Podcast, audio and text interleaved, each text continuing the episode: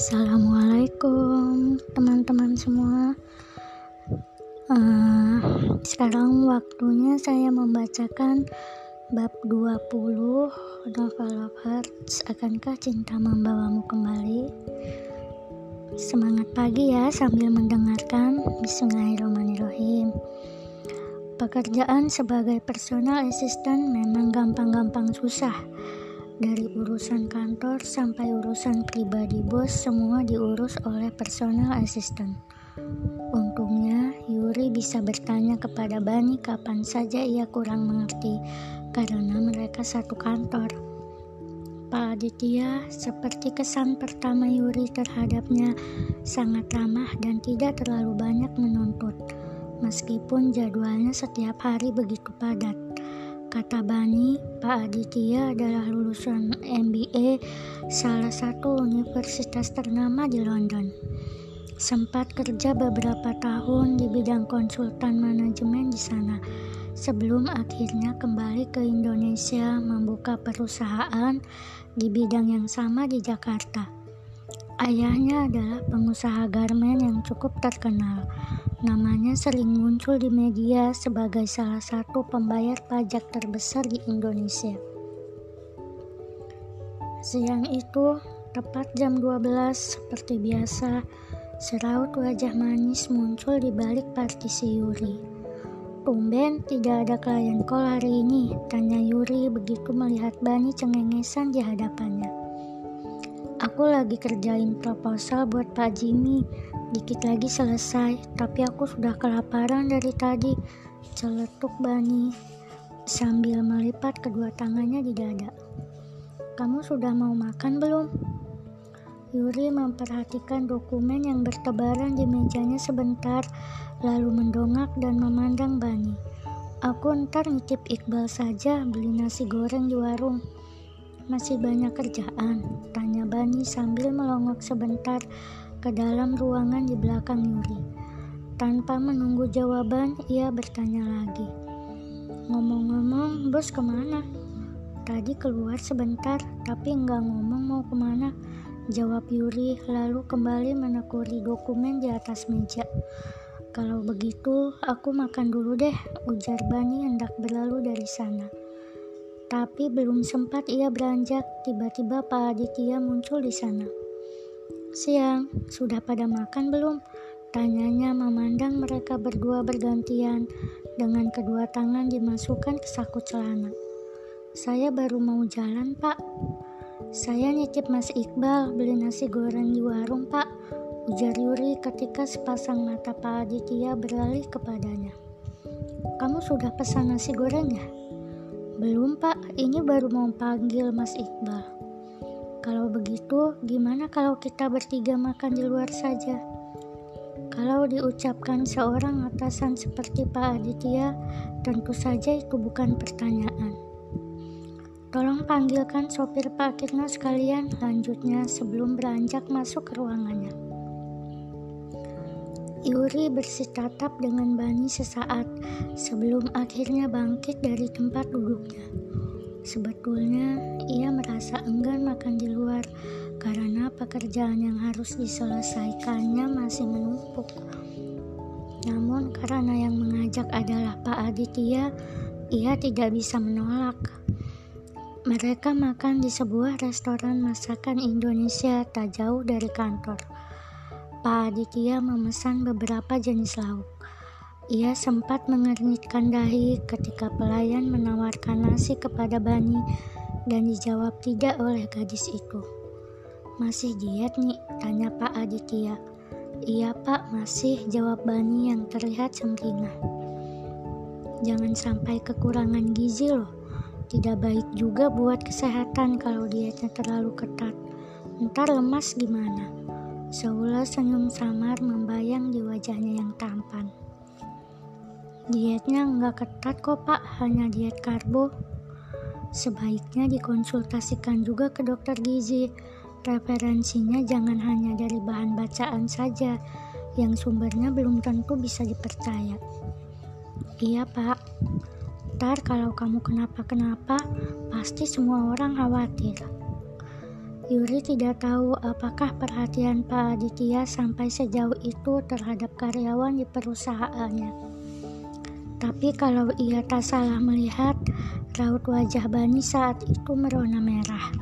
Bukan hanya wajahnya, tapi sepanjang acara makan siang bertiga itu, Bani serba salah tingkah dan tersipu malu-malu. Yuri sebetulnya memilih tidak ikut campur, tapi justru Bani yang memulai pembicaraan tentang hal itu ketika mereka sedang bersantai di apartemen sepulang kerja. Ri, janji ya kamu nggak akan ketawain aku kalau tanya sesuatu yang konyol. Bani memulai.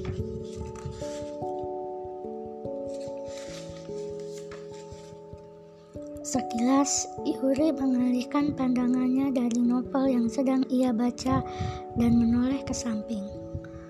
Aku janji gak akan ketawa. Memangnya ada apa nih? Tanyanya heran.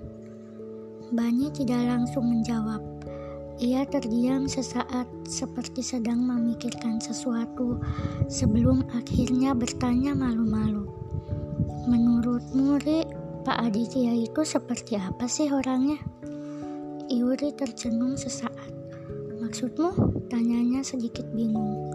Ya maksudku, hmm, menurutmu dia laki-laki yang seperti apa? Tanyanya dengan wajah sumringah. Yuri mengernyitkan dahi. Laki-laki seperti apa? Ulangnya sambil berpikir sejenak. Hmm, aku tidak tahu dia laki-laki seperti apa. Tapi kalau sebagai bos, Kupikir dia bos yang baik, bisa menuntun dan mengajari anak buahnya, sekaligus membantu mencari solusi. Ia menoleh lagi ke samping, memperhatikan Bani yang sedang termangu. Memang kenapa nih? Kenapa kamu bertanya seperti itu? Tanyanya pura-pura bodoh. Ia mendengar sahabatnya itu menghela napas panjang.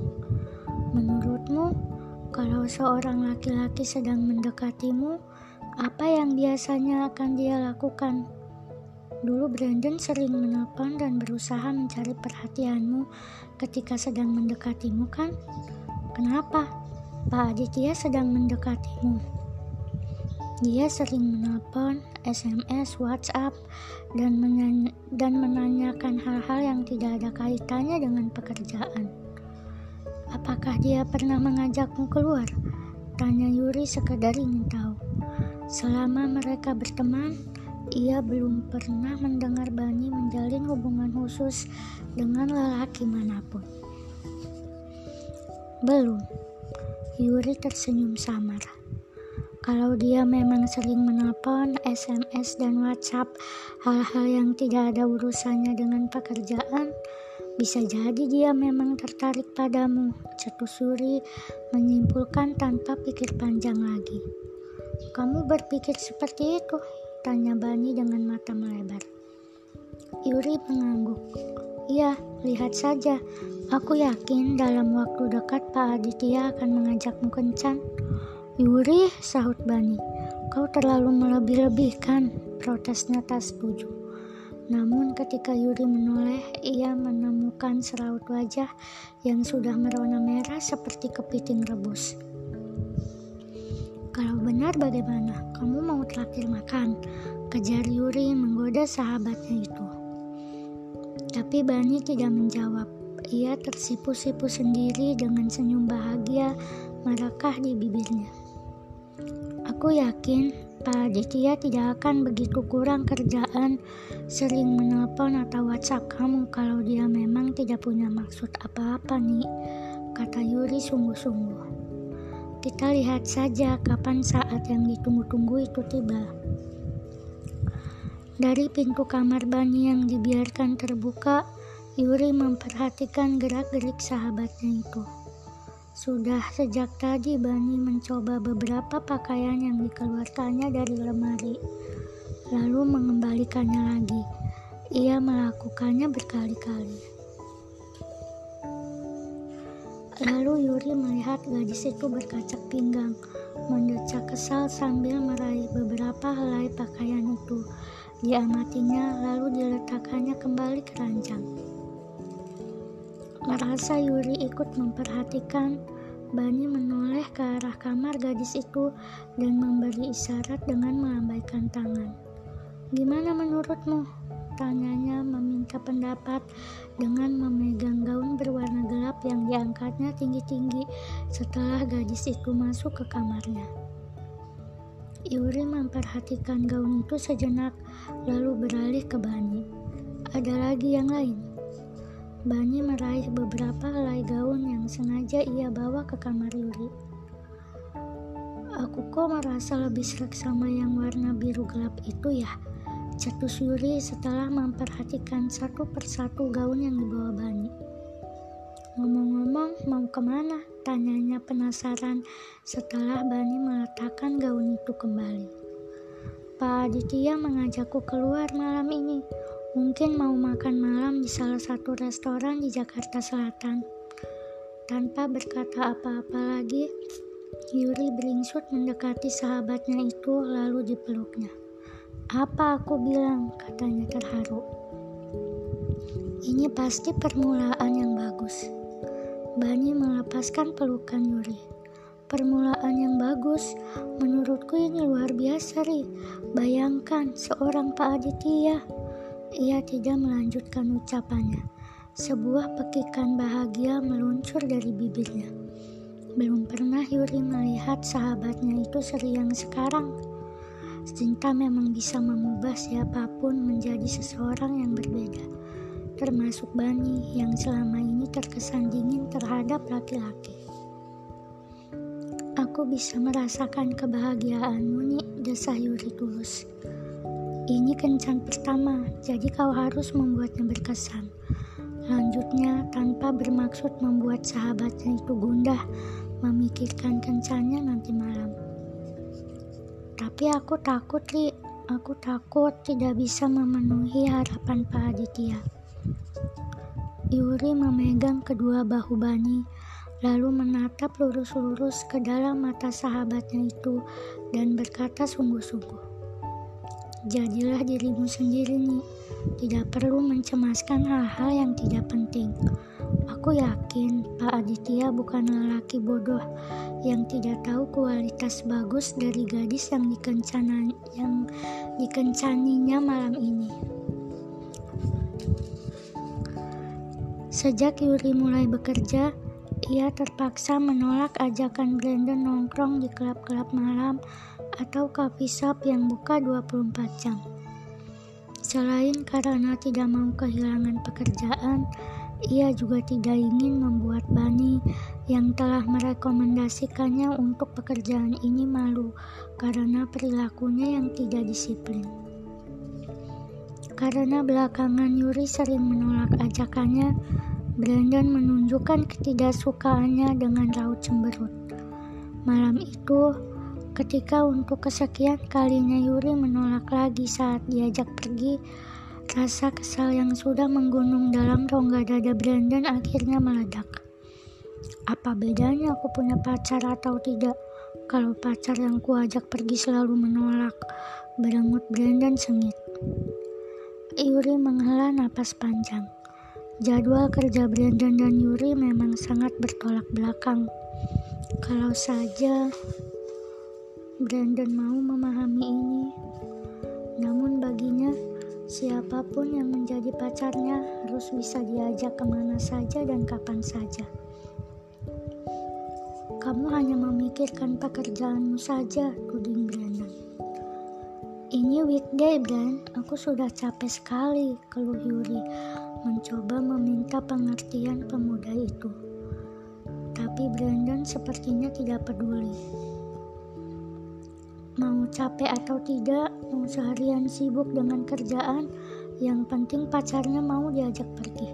Kalau ke mana-mana sendiri, buat apa punya pacar? Kamu memang sudah berubah sejak bekerja di sana.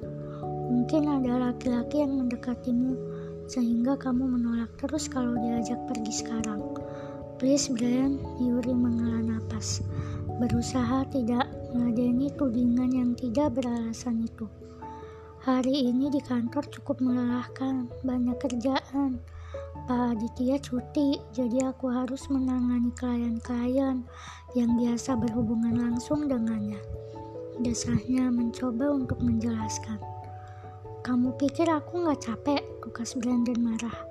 Kamu pikir cuma kamu yang sibuk dengan kerjaan? Tapi sesibuk apa pun, aku tetap berusaha meluangkan waktu bersamamu. Tapi waktu kerja kita beda, Brand, sergah Yuri sabar. Kerjaanmu lebih fleksibel. Kamu bisa mengatur kapan kamu mau istirahat. Sementara aku bekerja di kantor dengan waktu kerja yang sudah ditentukan. Aku tidak peduli kamu kerja di mana, bantah Brandon gusar. Seluruh wajahnya sudah berubah merah. Urat-urat menyembul di lehernya. Tapi kamu harus punya waktu untuk pacarmu, untuk kita. Tiga malam minggu ke depan berturut-turut aku tidak di Jakarta. Kalau bukan hari biasa, kapan lagi kita bisa bersama-sama? Tapi kan bersama-sama itu tidak perlu nongkrong di klub sampai pagi, Brand.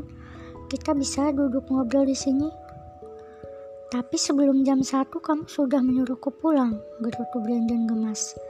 Pacaran apa namanya kalau belum setengah jam sudah kau suruh aku pulang? Yuri tidak mau menjawab lagi. Kepalanya terasa sakit. Mungkin memang sudah saatnya ia tidur. Suasana hening sejenak. Masing-masing tenggelam dalam pikirannya. Yuri hanya mendengar napas pemuda itu yang demikian memburu, terbakar oleh emosinya yang meluap. Brandon mendadak bangkit dari tempat duduknya, melangkah ke pintu. Kamu mau ke mana? Tanya Yuri lembut. Brandon langsung memutar badannya dengan sengit dan menatapnya marah. Aku mau pergi sendirian. Memangnya kamu masih peduli aku pergi ke mana? Balas Brandon berapi-api. Lalu tanpa berkata apa-apa lagi, ia segera menutup pintu itu dengan suara berdebam. Ketika pintu di belakangnya sudah tertutup rapat, pemuda itu mengeluarkan ponselnya. Ia lantas memencet beberapa nomor dengan buru-buru dan menempelkan ponsel itu di telinga. Kamu available sekarang? sahutnya tanpa basa-basi lagi ketika mendengar nada suara perempuan di telepon menyambutnya dengan riang.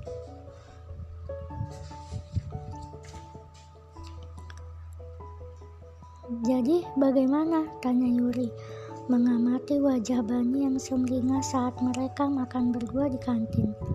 Seharian ini sahabatnya itu tersenyum-senyum terus. Yuri memang belum sempat bertanya kepada Bani mengenai acara kencannya dengan Pak Aditya karena keduanya benar-benar sibuk dengan urusan kantor. Mereka sampai jarang bertemu meskipun tinggal serumah seminggu yang lalu. Mereka memang tinggal bersama, tapi seminggu ini baik Yuri maupun Bani sibuk sekali. Jadi Ketika ia mendapatkan kesempatan untuk makan siang bersama sahabatnya itu di kantin bawah, Yuri langsung menanyakannya. Great, seluruh paras Bani seperti memancarkan cahaya ketika mengucapkan kata-kata itu. Ia terlihat begitu bahagia. Dan ternyata ia memang tidak malu-malu memperlihatkan kepada orang-orang sekitarnya. Pak Aditya lelaki yang baik, komentarnya dengan mata berbinar-binar. Aku tidak tahu kelanjutannya seperti apa, tapi sepertinya oke-oke saja. Bani berhenti sejenak. Diperhatikannya wajah sahabatnya baik-baik. Ia melihat mendung menggelayut di wajah itu. Kamu sendiri bagaimana, Ri? Tanya Bani hati-hati. Bagaimana hubunganmu dengan Brandon? Tidak baik, cetus Yuri sembari mengembuskan napas yang sejak tadi menyesaki, menyesaki dadanya. Kami baru berantem beberapa hari yang lalu. Yuri pun menceritakan apa yang terjadi malam itu. Apakah Brandon memang dari dulu seperti itu? Tanya Bani tenang, meski ia sudah gergetan sekali mendengar cerita sahabatnya. Yuri menggeleng lemah. Sejak kecelakaan yang menimpanya, dia jadi seperti itu. Aku juga tidak tahu kenapa. Pernahkah kau mengajaknya bicara baik-baik? Baru saja hendak aku jelaskan, dia sudah marah-marah. Keluh Yuri putus asa. Sudah beberapa hari dia tidak ada kabar berita. Aku sudah mencoba menghubunginya, tapi dia tidak mengangkat ponselnya. Mungkin dia masih marah. Laki-laki itu kekanak-kanakan sekali. Dia kan tahu kamu kerja, Ri. Tidak seharusnya dia memaksakan kehendaknya melulu tanpa memikirkan kesulitanmu, omel Bani jengkel. Bani jarang mengomel, apalagi menggerutu. Mungkin ia terlanjur kesal mendengar cerita Yuri tentang perilaku Brandon yang tidak masuk akal.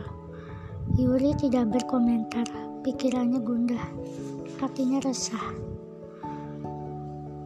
Alhamdulillah, sekian pembaca pembacaan bab 20 hari ini dan tidak seperti biasanya ya dibacakan pagi-pagi. Terima kasih yang mendengarkan. Assalamualaikum.